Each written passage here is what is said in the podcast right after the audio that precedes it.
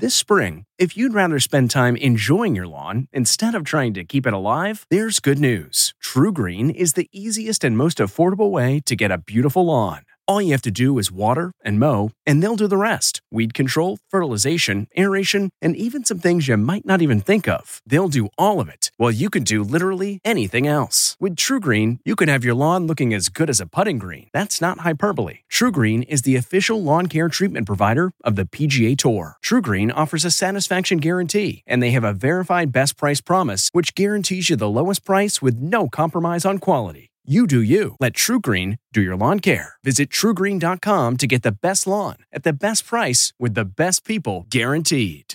Okay, it's time to commit. 2024 is the year for prioritizing yourself. Begin your new smile journey with Byte, and you could start seeing results in just two to three weeks. Just order your at home impression kit today for only $14.95 at Byte.com. Byte Clear aligners are doctor directed and delivered to your door. Treatment costs thousands less than braces. Plus, they offer financing options, accept eligible insurance, and you can pay with your HSA FSA.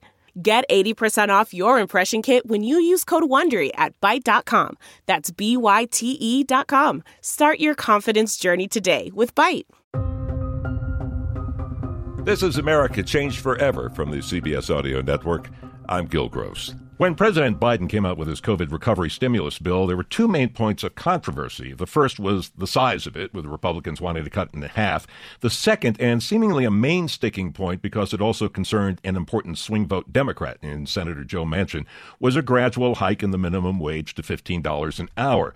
The received wisdom, echoed by the Congressional Budget Office, has been that though it will help many Americans, it would also cost more people their jobs. But is that true? Reports from politicians and policy institutes are usually colored by a specific viewpoint going in, which has made the work of Arin Dube something unique in the field because it's been based mainly on research done at the University of Massachusetts at Amherst, where he's become the world's leading authority on how a minimum wage will affect the economy. So let me start by thanking you for being here. It's great to be here. And I should start out by saying, like many of us, you did work for minimum wage, in your case, at McDonald's. Um, that give you any special feeling for this, or just just another memory from your youth? You know, it's a few a couple of interesting things. You know, of course, back then this was late '90s, late '80s, early '90s.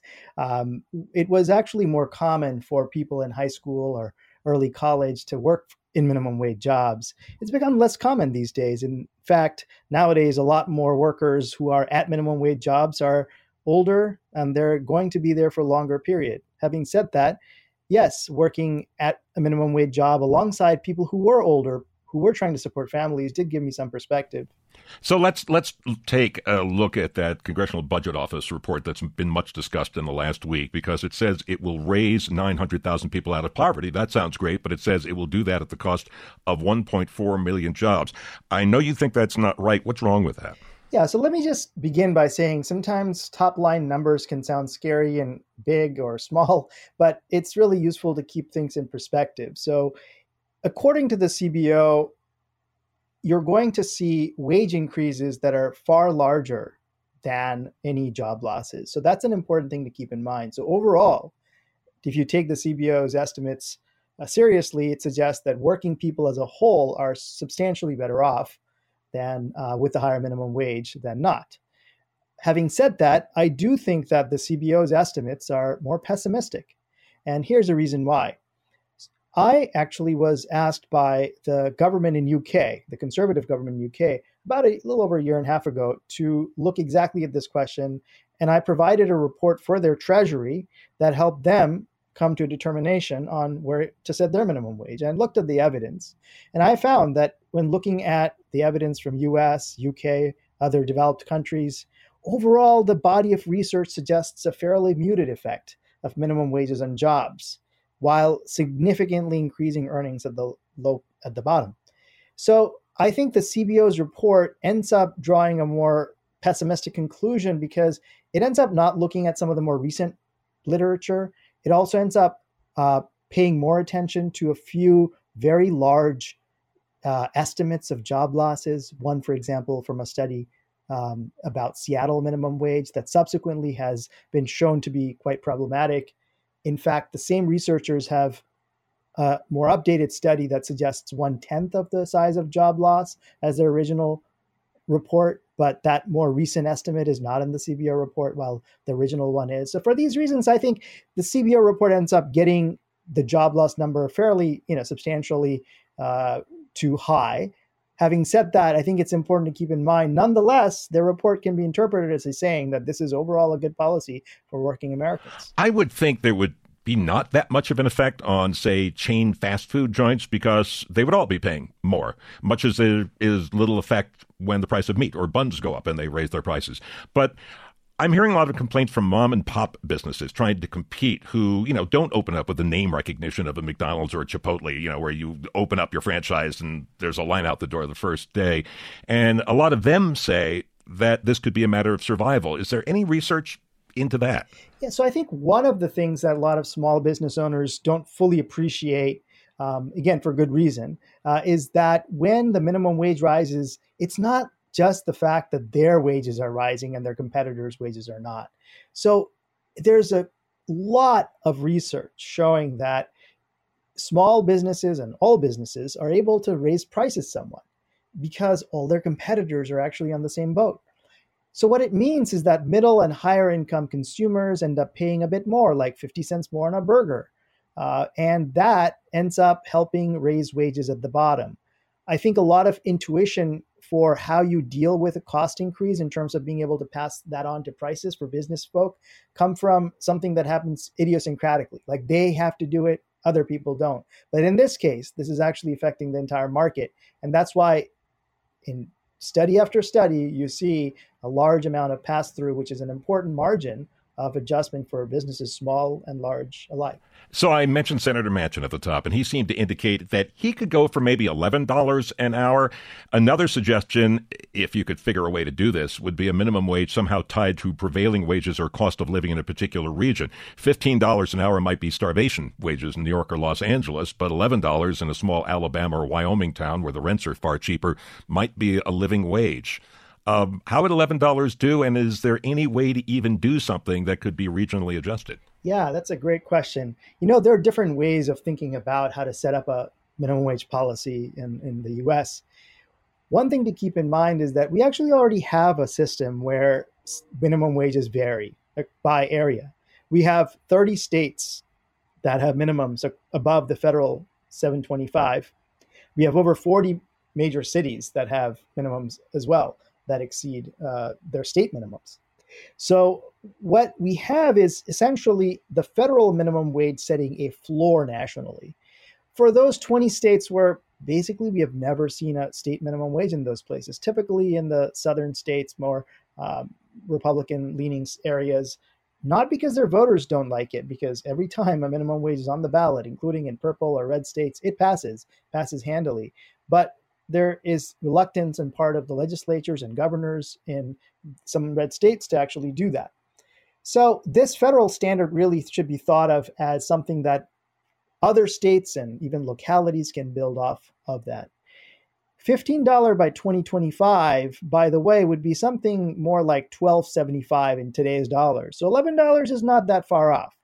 Well, that brings up an interesting point. That brings up the Costco thing, which is brought up a lot when we talk about this. Some major retailers are now actually fine with raising the minimum wage based on what happened at Costco, which found that it was actually better for them, cheaper for them to pay more to get employee retention because it lowered training costs because of lower turnover and also brought more experienced people into management positions. And then people stayed with the company because they started getting invested, you know, eventually in a health plan, uh, maybe, you know, a 401k or something, and that they actually saved by paying a bit more. Yeah, that's a great point. You know, in what we have found in our research is roughly 20 cents on the dollar maybe of a cost increase from a minimum wage increase actually is you get back through reduced turnover and uh, and other margins. It's not to say that makes it somehow um, you know silly for employers not to raise the wage voluntarily, though in some cases they actually could do better. um, what it does mean, though, is that when the minimum wage does rise, that you actually uh, don't necessarily have to see as great a cost increase as you may otherwise believe. Let me also just say, besides Costco, well, just and, and along these lines, you see for the first time in the last, you know, in the, in the last five years, we've seen more employers have voluntary pay standards. Amazon, Target at $15, Walmart at $11, the list goes on clearly they think that this is something that makes sense and i think this is an interesting business perspective to keep in mind. One final quick thing. One of the things unique about your studies is that you compared employment in counties that border state lines where one state raised the minimum wage the other did not to see whether there was an effect and was there? Right. So the, just to clarify, we want to compare really nearby places because really nearby places often are pretty similar. So it's kind of like a lab experiment where once, you know, as if you if you could just randomize uh, one which county gets a minimum wage. In reality, you can, but this is as close as you can approximate it. We tracked these counties for five, seven years after the increases. We looked at what happens to wages, turnover, employment. Here's what we found: wages rose very quickly and stayed higher employment did not budge at all in restaurants, and turnover fell, making these showing that these jobs became somewhat better. People stuck around longer. Arin Dube has done research for years on the minimum wage. She's at the University of Massachusetts at Amherst. Arin, I thank you so much for spending the time. Appreciate it. Glad to be here. You're listening to America Change Forever from the CBS Audio Network.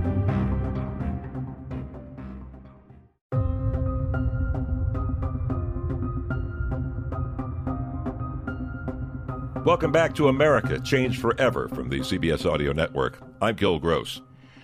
As we've covered on this program, the development of vaccines has been a remarkable success. What usually takes as much as four years was done in less than a year. But what we've also covered is that actually distributing the vaccines has been something of a mess. In many cases, chaos, with state to state differences, having people running across state lines or hanging out at hospitals and drugstores near the end of the day, hoping to get some leftover vaccine.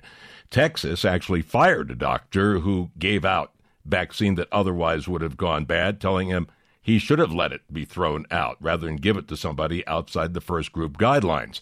How has this happened and what can be done? Dr. Daniel J. Finkenstadt is an assistant professor in the Graduate School of Defense Management at the Naval Postgraduate School. He's also an Air Force major, is on the editorial board of the journal Logistics, and has spent his adult life in government acquisition and sourcing. In other words, working the global supply chain. I thank you for being here. We have had supply problems all through this thing, starting with the fact that most of our nation's need before we even get to the vaccines for personal protective equipment had been outsourced to China. Yeah, absolutely, Gil. It's um, it it has been a challenge the entire time. Um, it has not been for a lack of effort, I'll say that. Um, but I, I think that there's just been years and years of outsourcing and a lack of centralized and transparent data um, to allow us to react um, to to these dilemmas and these emergencies when they when they crop up all at once like this. You know, one of the things that I just thought when there was a shortage of vaccine at this period, besides the fact this is all new, they're still getting up to speed, was that there was a shortage of the vaccine itself. Then I find out, well, there's a shortage of vials. There's a shortage of rubber stoppers for the vials. It's beyond just vaccine. Yeah, it's true. The the fill finish capacity at, at, these facilities is, has been a challenge, and a lot of folks in the supply chain have been saying that, especially people much smarter than I am in the healthcare supply chain, have been um, just sort of vocalizing that the entire time. Which is as this comes up and as we ramp to this large capacity, um, you know, you've got to be able to actually get this in the vials and get it out, and that requires an entire value chain that's that's well behind the actual um, the needle itself. And it's one of the things that me and my um, co-authors have have been trying to push, even in the in the phasing itself and the prioritization, which is you know if you if you worry about vaccinating the frontline healthcare worker that makes sense on its face but you have to think about how you replenish the stock and how do you keep it coming um, and so I still have yet to see any discussion about how we're prioritizing the entire value chain up to the point of delivering the vaccine to the patient. Yeah, and especially that last mile delivery has been a problem, in part because of the nature of these RNA vaccines that need to be deep frozen. Getting them to rural areas, Native American reservations, uh, and then there are some parts of the country, a large part of the middle of the country, where they just don't have the refrigeration capacity and, in refrigerated warehouses to deal with this.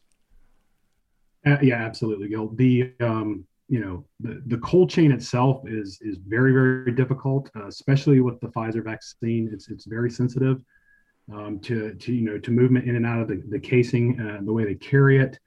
There are novel solutions that are out there that just haven't been scaled. There's a firm um, it's a it's a joint american german company out of uh, their american headquarters out of south carolina but they're called mekotech and they've presented um, these large sort of uh, containers that can be transported directly from the factory, you know, uh, where the vaccines are made on the ships, on the planes, directly dropped in any area where they have a power source.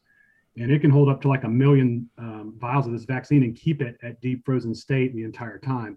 But again, it's a company that's a cryogenic company. It's developed the IP and the design for it, but they don't manufacture containers. And so they have a supply chain issue just on putting that forward. So you know, those are the types of investments that as the vaccines um, coming out, you know, we start to see which vaccine is going to be sort of our long-witted partner. We might want to start making those investments now. I had thought that maybe that wouldn't be as important as AstraZeneca was coming online, and, and maybe with the Johnson and Johnson, um, where the the temperature is not as big of an issue. But now with the mutated variants that are coming out, um, you know, Moderna and Pfizer are are still showing to be the most resilient to mutations so maybe cold chain is something we have to worry about for the long term, and we need to start making those investments now. And let's talk about the Johnson and Johnson vaccine. You know, not any disparaging way. In fact, it looks like the solution to a lot of things doesn't need to be deep frozen. It's a one-shot vaccine and all of that. But it is a different kind of vaccine, which calls for different distribution. So it's good news, but it adds complexity to a system that already seems to be too complex by half yeah, and it's it's very difficult, and this gets to from the very beginning, and this goes all the way back to what you were talking about with the PPE issues, um, ventilator issues, all of that, which is just just transparent data shared across the system, and and it's difficult because you know we we had a paper come out in Milbank uh, in 2020 where we called it you know um, you know a new commons right? This idea of there's this new tragedy of the commons that's occurring in in the supply chain.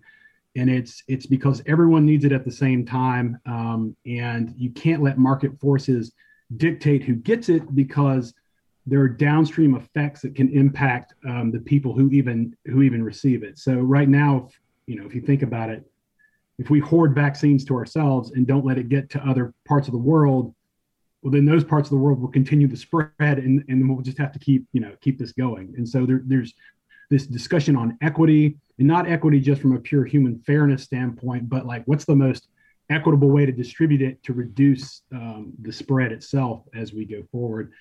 And you add in the different types of, of vaccines. You know, is it one dose? Is it two dose? What's the the uh, the way that we transport it? All of that needs, um, you know, uh, a centralized and an integrated data tracking system using something maybe like blockchain or other distributed ledger to where we can make sure that it's it's being communicated across systems and it's an immutable uh, source of truth. Because if you look at the cdc site right now with the various systems that they have trying to track this you introduce yet another type of vaccine with a single versus two dose regimen or, or, or, or plan and and I just don't think that we we've got the battle rhythm going to manage that because you know Operation Warp Speed is managing things at a federal level, but once it gets down to the jurisdiction, it's sort of the wild west in terms of you know their choice of what they want to do.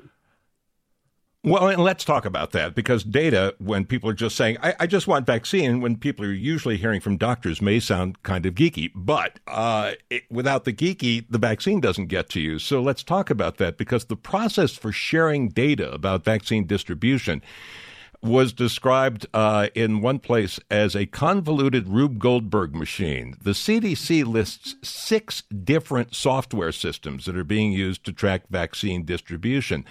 The federal government tasked Deloitte with coming up with a software vaccine distribution system. It had so many gremlins in it that many states just went to their own system. So just knowing what's where has been a major problem.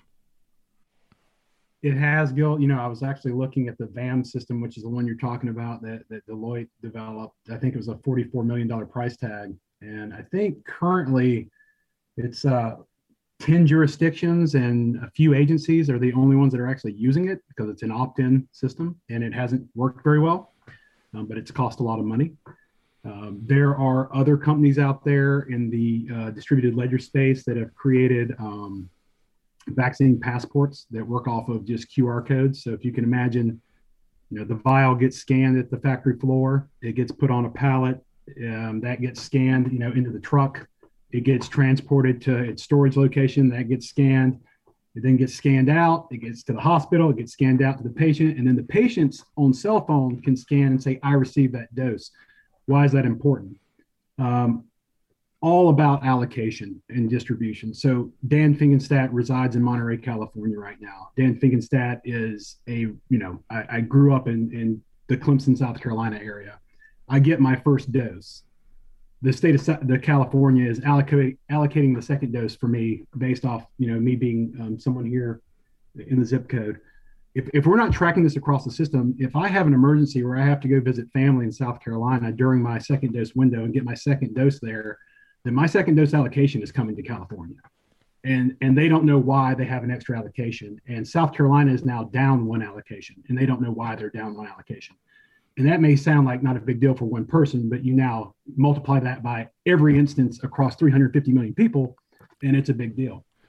We're talking to Dan Finkenstadt from the Graduate School of Defense Management at the Naval Postgraduate School, who's been making a study of not only what has gone wrong with vaccine distribution, but what still can go wrong, including not being able to prevent against both theft of vaccine and a black market of counterfeit vaccine. A problem so much a part of that world, it was the entire basis for the classic Orson Welles movie, The Third Man. That and more when we pick up this conversation in our next segment. You're listening to America Changed Forever from the CBS Audio Network.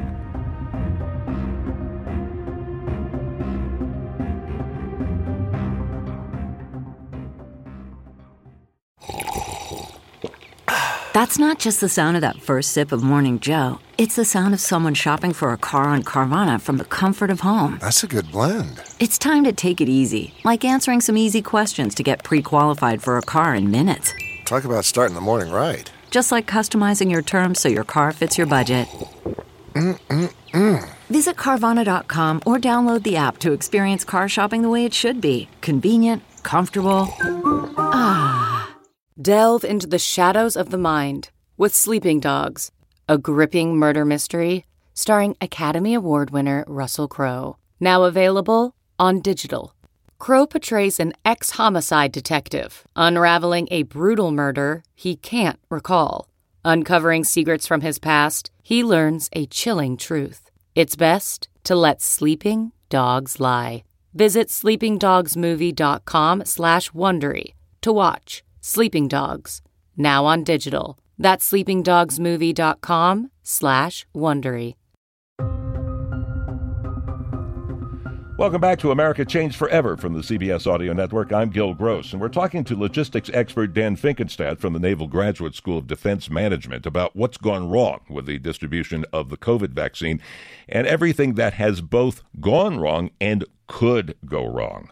This inability to track exactly what's going where and who has what makes me wonder whether you know we might see vaccines stolen, whether there might be a black market for expired vaccine. Yeah, absolutely. Go and if you if you look at what we discussed back in December when we were talking, uh, you know, my colleague Rob Handfield from NC State and I, we we had a webinar on cold chain concerns and, and tracking and tracing that we've been talking about counterfeiting is a big deal. And if you're not tracking even the vials that this material is coming in, it is very likely that someone will get a hold of this and start creating, you know, counterfeit product. And you can't trace it um, back to, to prove that it came from Pfizer or Moderna, then you've got a major issue. Now, I don't doubt that the federal government portion of this that's managing it can can verify that. But the problem is, is it's hitting the states, the jurisdictions, and then it's like you know again it's uh it, it's just sort of a you know individual choice of how those jurisdictions want to handle it in the states. And then that's not even accounting for the fact that you know we have other populations like tribal populations that aren't you know put into the indian you know into the indian health services ihs system. So they're not tracking at all right? Um, and so there's no telling what can get spread there which again presents a problem because what we need right now you know i think in the past i've seen reported something like like a 40% declination rate on vaccines, right? It was going out. I know um, some colleagues in Ohio were telling me that the vaccine was going out to healthcare workers there, and they were seeing like a 40% declination rate within the first phase. So people who are educated within the health system saying, I'm not taking this vaccine, right? Because it's a voluntary basis. Well, you know, Stacy Woods and some folks at NC State have written about how this is a major marketing problem and that, you know, there's marketing things you have to consider. Well, to your point, Gil, as soon as counterfeit false vaccines that can harm you start hitting the news and in the system, that's only going to hurt that that process of trying to to convince people that it's worth taking. So it's it's absolutely vital that there's a better tracking mechanism all the way, not just from the factory to the patient, but all the way through disposal to making sure that we're tracking when these vials are actually being tossed out and that they're not being thrown back into a counterfeit market. Well, when we're talking about people declining to get the vaccine, let me talk to you uh, as a major. The rate is apparently stunningly high in the military as well. I'm not privy to the, the declination rate among the military. I will say that for myself here at the Naval Postgraduate School, the one thing that I saw that was a very promising, it seems very common sense, but I do know talking to other people, it's not being done elsewhere within other organizations, is the, the Naval Postgraduate School very early on sent out a survey to all people here just saying, would you take the vaccine if it were given? Why might they do that? Because when they're requesting allocations on something that's as sensitive within the cold chain as a Pfizer or Moderna vaccine, it is, in my opinion, it's um, irresponsible to just say I have X number of members, send me X number times two vaccine, because if you haven't just taken the simple step of asking when it's a voluntary, because it is still voluntary for the military, how many of you would take it?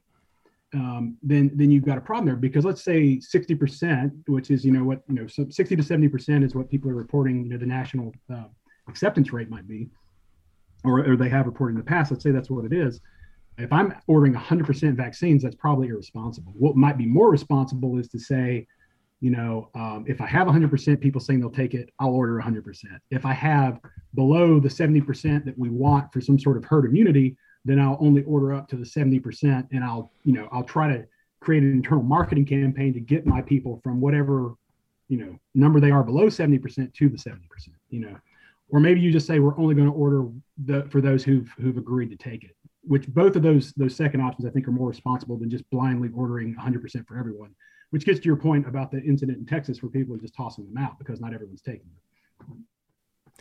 Well, speaking of Texas, let's let's wrap up with this because uh, another segment of this broadcast this week is about the power failures in Texas. How does that add in with the needs of distribution and uh, the needs for trucks, where there's already a shortage for truckers, but the need to keep the RNA vaccines in deep freeze? How much of a problem are power failures? It's it's a huge problem, you know. It's a huge problem at every level because again, um, you know, the the deal with cold chain is it's not about keeping things really cold because otherwise you'd be like, well, they've got a they've got a freezing conditions, things should be fine, right? Um, no, it's actually uh, in the deep freeze. It's about controlling the temperature band. So you don't want excursions too cold, too hot. Um, you know, with power outages, you're definitely going to see them them getting too warm. Um, and and with the the dry ice packing that, that they use, you can only take things in and out and repack them a couple of times before the excursion on the temperature, you know, uh, ruins the vaccine itself. Daniel J. Finkenstadt is assistant professor in the Graduate School of Defense Management at the Naval Postgraduate School, obviously an expert in logistics who's been giving the story of vaccine distribution a lot of thought. I thank you so much for being with us this week. Thank you, sir. You're listening to America Changed Forever from the CBS Audio Network.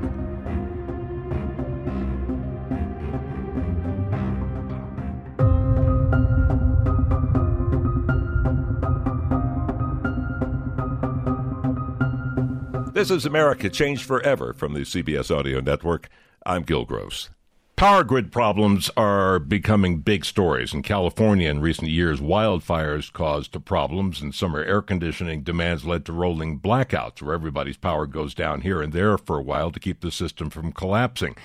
And now Texas is in the same boat and then some. But why? Texas set up their own closed grid, so they could not get power from other states. That's one thing, but you've got millions of Texans who are without heat and without power for days, even burning their furniture to stay warm.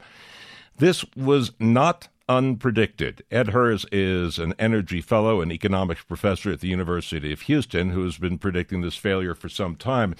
Ed, you co wrote a piece for the Houston Chronicle eight years ago that said Texas suffers from Soviet style electricity distribution system.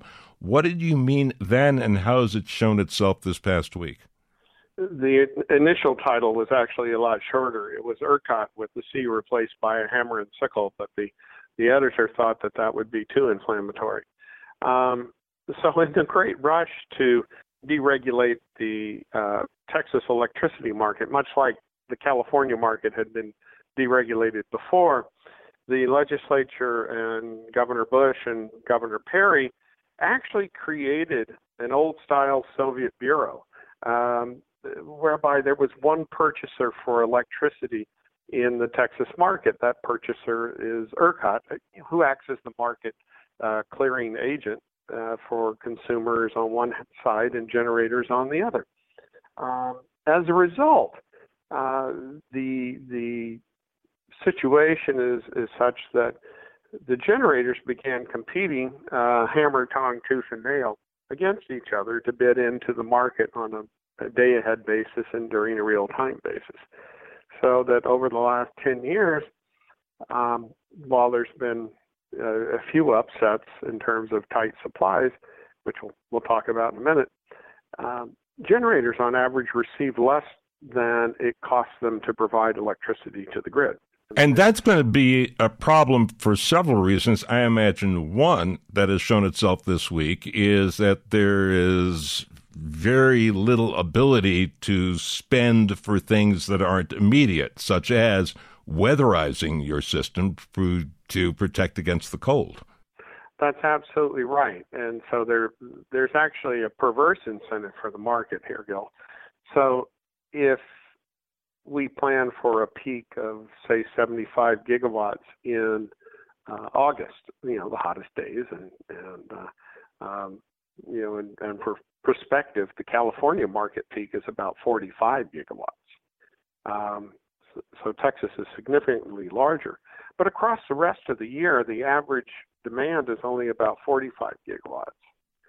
So uh, we wind up with a bunch of generators ready to go in August and September, and then they kind of button up the doors after September because they're not going to be needed the rest of the year when it's you know relatively temperate. Um, uh, they don't really have an incentive to winterize or get ready because they only earn revenues when they're actually um, turning and putting electrons into the the market. Uh, for comparison, uh, PJM, uh, where we are in Washington, uh, there's a capacity market, and so generators are actually paid to be on standby, ready to go um, throughout the the um, the year, and you know there there typically less issues dialing those guys up. You know, we had this problem in 2011 in Texas, uh, a, a cold snap in February.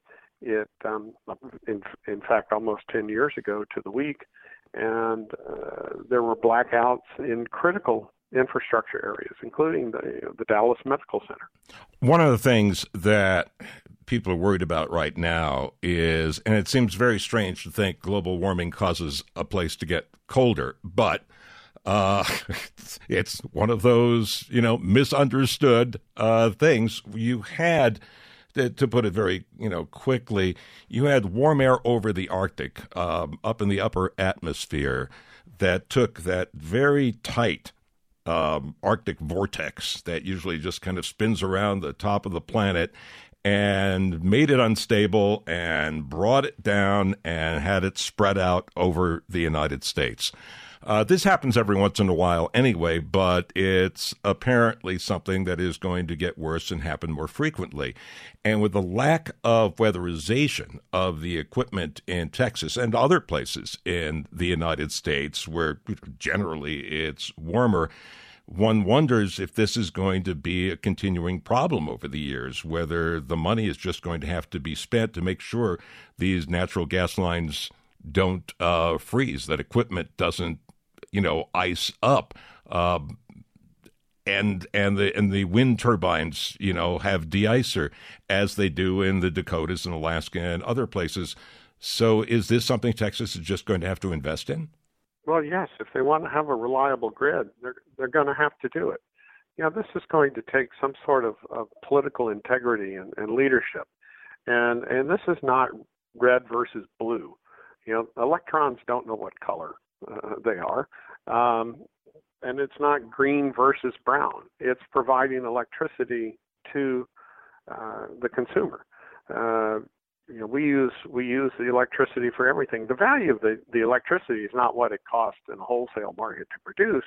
The value of the electricity is in what it allows us to do. You referred to ERCOT, the Electric Reliability Council of Texas, which is supposed to be the central point of, of knowing what's going on and controlling it, as being a Soviet style agency. Governor Abbott said this past week they haven't even been able to tell him who has power and who doesn't. Uh, who is ERCOT accountable to? Uh, no one. Really? It's that short an answer. It's uh, it's an independent consortium, you know, supposedly under the uh, aegis of the Public Utility Commission of Texas. But uh, ERCOT essentially functions as an independent organization. It's a, it's a nonprofit, which of course, this nonprofit takes hundreds of millions of dollars of fees every year to to operate the grid. Um, there's there's no accountability. I think you know recent press reports have pointed out that a number of the board members of ERCOT don't live in the state of Texas.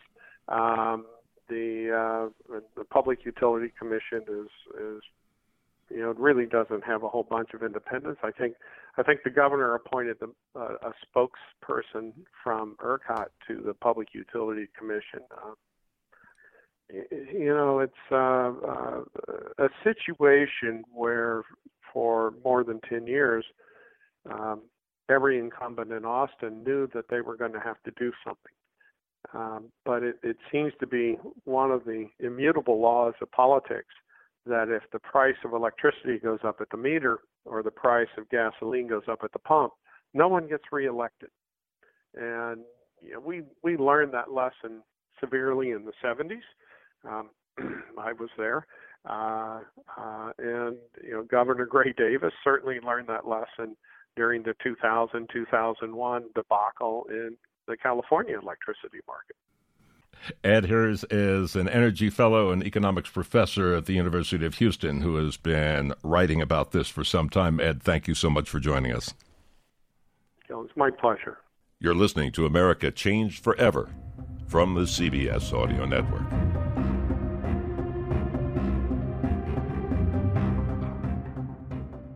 CarMax is putting peace of mind back in car shopping by putting you in the driver's seat to find a ride that's right for you. Because at CarMax, we believe you shouldn't just settle for a car, you should love your car. That's why every car we sell is CarMax certified quality so you can be sure with upfront pricing that's the same for every customer. So don't settle. Find love at first drive and start shopping now at CarMax.com. CarMax, the way car buying should be. Okay, picture this. It's Friday afternoon when a thought hits you. I can spend another weekend doing the same old whatever, or I can hop into my all new Hyundai Santa Fe and hit the road. With available HTRAC, all wheel drive, and three row seating, my whole family can head deep into the wild. Conquer the weekend in the all new Hyundai Santa Fe. Visit HyundaiUSA.com or call 562 for more details. Hyundai, there's joy in every journey. Welcome back to America Changed Forever from the CBS Audio Network. I'm Gil Gross. The United States is once again on Mars. From CBS This Morning, here's Anthony Mason. NASA is celebrating the picture perfect landing of its Perseverance rover on Mars. Perseverance is the space agency's fifth rover to reach the surface of the red planet and by far the most ambitious. Carter Evans followed it all at NASA's Jet Propulsion Laboratory in Pasadena, California. Everything worked. The heat shield, the parachute, and the rocket powered sky crane that lowered Perseverance down to its new home. Touchdown confirmed. Perseverance safely on the surface of Mars. Minutes after landing, the rover beamed back proof of life two black and white photos from the red planet. What was it like seeing those pictures? It was amazing. While he was speaking to us, NASA's acting administrator, Steve Jurczyk, got a call from his boss. Hello, Mr. President. Who watched the landing at the White House. His first words were, Congratulations, man. So, you know, that's the president, right? And so he was as psyched as I am. Perseverance is the largest and most advanced rover ever built. It's jam packed with instruments and experiments like Ingenuity a four pound helicopter that could prove it's possible to fly on another planet. But the main goal of this $2.4 billion mission is to collect samples that could contain evidence of past life. If this finds proof of life, uh, everybody will say it's a great investment. Thomas Zurbuchen oversees NASA's science missions. They're all expensive missions. And uh, I don't think there's a lot of people that would say, I wish we didn't do that. It changed not only what we know, but how we think about ourselves. And for me, that's ultimately what research is about. But this research will require patience. To answer the question of past life on Mars, these samples first have to get back to Earth. That will take two more expensive missions and at least a decade. Congratulations, but believe it or not, we have a job to do now. For CBS This Morning, Carter Evans, Pasadena, California. Now, days before, both China and the United Arab Emirates got to Mars, though the UAE orbiter will stay up in the Martian atmosphere. And this isn't just about colonizing the red planet, as fans of The Expanse are waiting for, but to see what happened to Mars. It had an atmosphere capable of sustaining elementary life, which may be weird enough that its traces will be hard to recognize. Previous missions revealed that the Martian atmosphere was stripped away by solar wind and radiation. Billions of years ago, Mars was more like Earth. As the planet dried up, any life would have gone underground, and that's one of the things Perseverance will be after. Also, to discover more of what happened to Mars' inner core. Ours is molten and convecting and provides the magnetic field that protects our atmosphere from being scraped away by solar winds. The inner core of Mars froze up and its magnetic field was lost. It's one of the reasons we're here, and Martians rest in the stories of Ray Bradbury. But discovering what happened there can give us warnings of what could happen here, and a heads up for when it will be time to hop on the Enterprise or the Rocinante or the battleship Galactica and get out of Dodge. This has been America Changed Forever from the CBS Audio Network, produced by District Productive and Paul Woody Woodhull. I'm Gil Gross. Survivor's back, and so is On Fire, the only official Survivor podcast. And we have a twist a new co host, the winner of Survivor 45, Dee Valladares. Hi! Listen to On Fire, the official Survivor podcast, wherever you get your podcast.